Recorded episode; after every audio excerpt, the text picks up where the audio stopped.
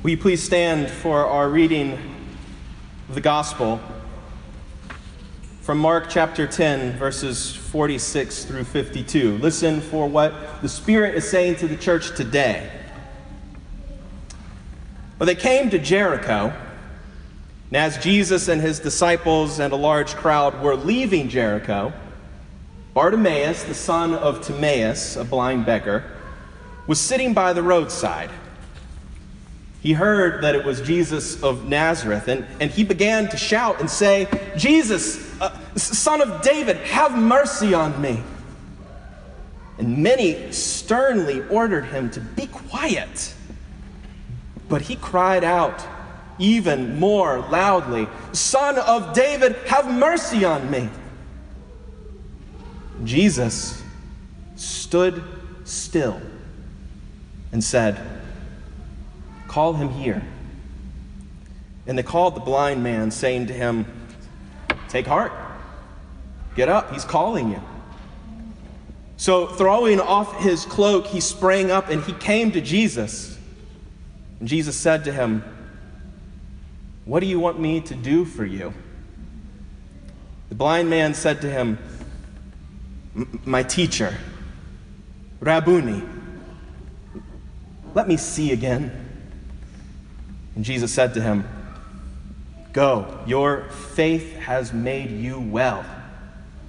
And immediately he regained his sight and followed him on the way. The word of God for the people of God. Thanks be to God. You may be seated. Let us pray. Gracious God, as we turn to your word for us, may the Spirit of God rest upon us. Help us to be steadfast in our hearing, in our speaking, in our believing, and in our living. Amen. Well, you, you know that there are uh, four Gospels in the Bible. Can you name them? Matthew, Mark, Luke, John. Four Gospels in the Bible. Four books that all tell the story of Jesus, the Son of God, his time in earthly ministry. Now, they don't agree on all the details, but each gospel has a unique voice and, and, a style with which to tell the story of Jesus. Mark is the oldest gospel. He's known for keeping the action of the story moving along. See, Mark was originally performed live, like a play, long before it was ever written down. And Mark, he doesn't uh, use unnecessary words. But Mark's favorite word is immediately. Mark is the shortest of the Gospels, but he uses immediately 28 times. John, who loves words, uses immediately only six times. In Mark, something happens, and then immediately Jesus is on to the next thing. Jesus is baptized and immediately driven into the wilderness. Jesus invites disciples to follow him, and they immediately drop what they're doing and go. Jesus shows up in town, and immediately sick people find him, and immediately he heals them. People start to wonder about this Jesus, but before they've even finished their thought, immediately he knows what they were just thinking. And so it is in today's gospel story. Jesus says the words, Go, your faith has made you well, and what? Immediately, Bartimaeus regained his sight and followed Jesus on the way. Today's gospel reading, Jesus comes to town, and immediately it's chaos. Jesus and his disciples breeze into the city of Jericho, and the next thing you know, the very next thing, they're breezing out of Jericho, but now with a huge swarm of people all stirred up around them. As the heap of humanity make their way out of town, squeezing through the city gate, pushing past the beggars who gather there, hands reaching out to Jesus and the rest, there is, there is noise there is clatter, a scuffle, some shouts, and cutting through the prattle of the crowd comes a hollering voice that keeps rising above the fray. It's blind Bartimaeus. Now, there's no reason for us to have heard of Timaeus' boy, Bartimaeus, but if you were from Jericho, you knew him. Bartimaeus was famous for being a blind beggar and nothing else. He heard the commotion coming down the road towards his regular panhandling spot uh, by the intersection of 2nd and Forester, where he begged from money from the morning commuters. He asked a passerby, What's going on? The Nazarene rabbi, Jesus, he, he, he's passing through town on his way to Jerusalem. Bartimaeus had heard of Jesus, and apparently he'd given some thought to the stories that he'd heard how he'd cast out demons, healed sick folks, and most interesting to blind Bartimaeus, how very recently he had restored sight to a blind man. Because there was a crowd, because he could not see where Jesus was on account of being blind, because there was such a loud commotion, Bartimaeus began just to call out to Jesus, to shout, to shout louder, more desperately, begging, not for a buck, but for mercy. Have mercy. He shouted Jesus' name, hopeful that the healer would be close enough to hear, to, to reach out, to make him see again.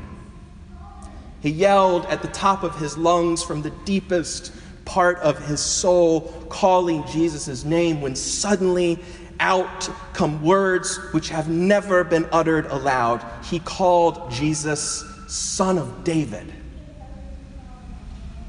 See, Bartimaeus proclaims at the top of his voice that this healing rabbi is the long awaited Savior, the heir to King David's royal throne. The crowd turns on Bartimaeus. They try to shut him up but he can't stop. It, it's pandemonium. It, it, it's crazy. He gets louder. Son of David, have mercy on me. And then, and then, Mark, whose favorite word is immediately, said Jesus did something incredible. Something that, that he's never done before and he never does again in the whole Bible. Jesus heard Bartimaeus, heard his name like never before, son of David, have mercy on me? Jesus stood still. Jesus stood still. And many sternly ordered Bartimaeus to be quiet, but he cried out even more loudly, Son of David, have mercy on me. Jesus was struck to his core, frozen in place.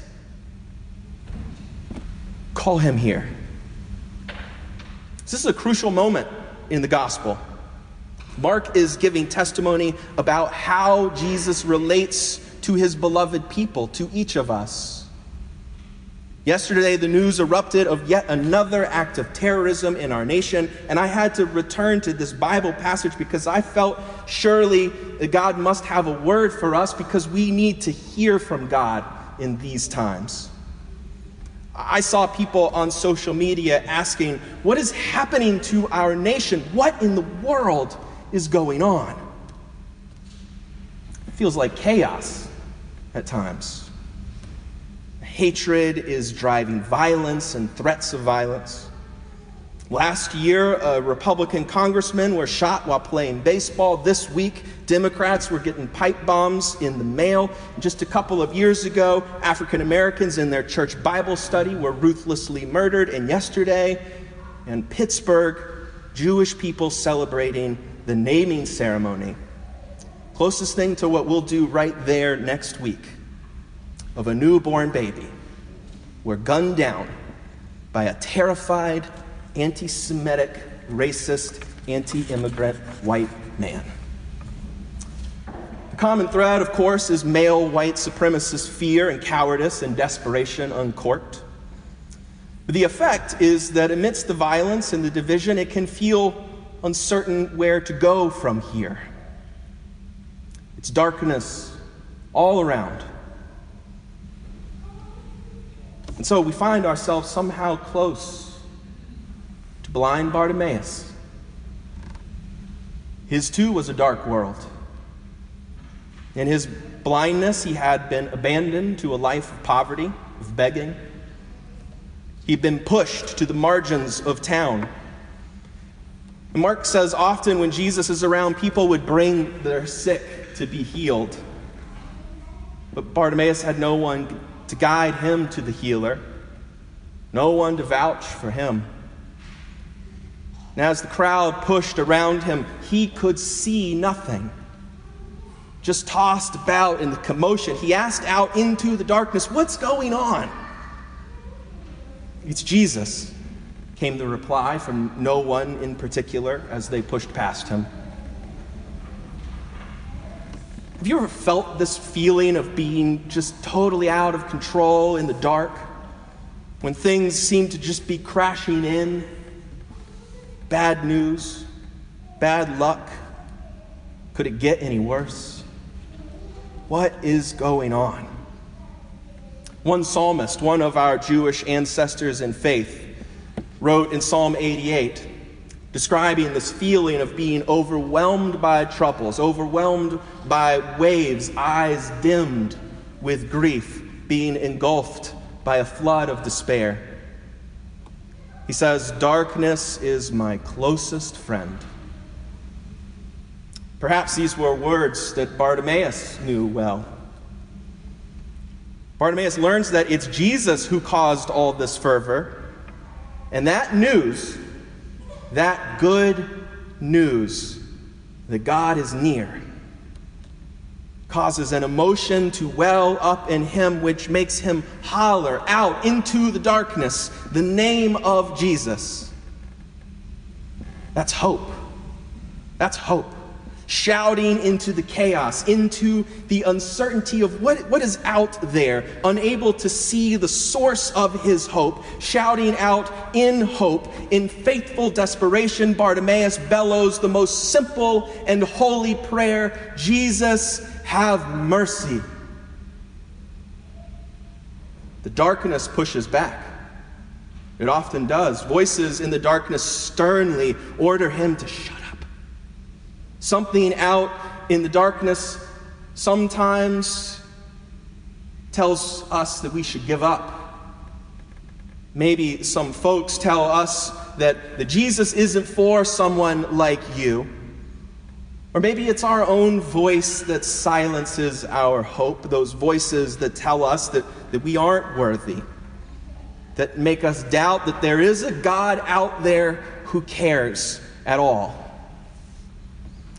They try to make Bartimaeus be quiet, but hope's got a hold of Bartimaeus. And he shouts against the darkness even louder Jesus, have mercy on me.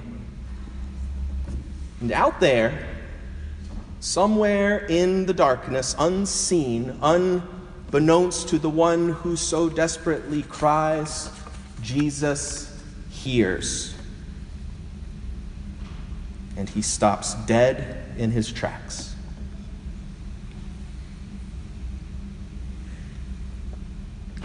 Beloved,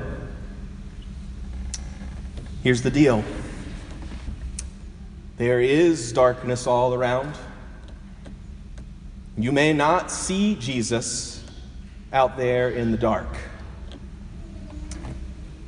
If you can't see Jesus, reach out can't reach out and touch Jesus, then, like Bartimaeus, we've got nothing but faith in these stories to go on.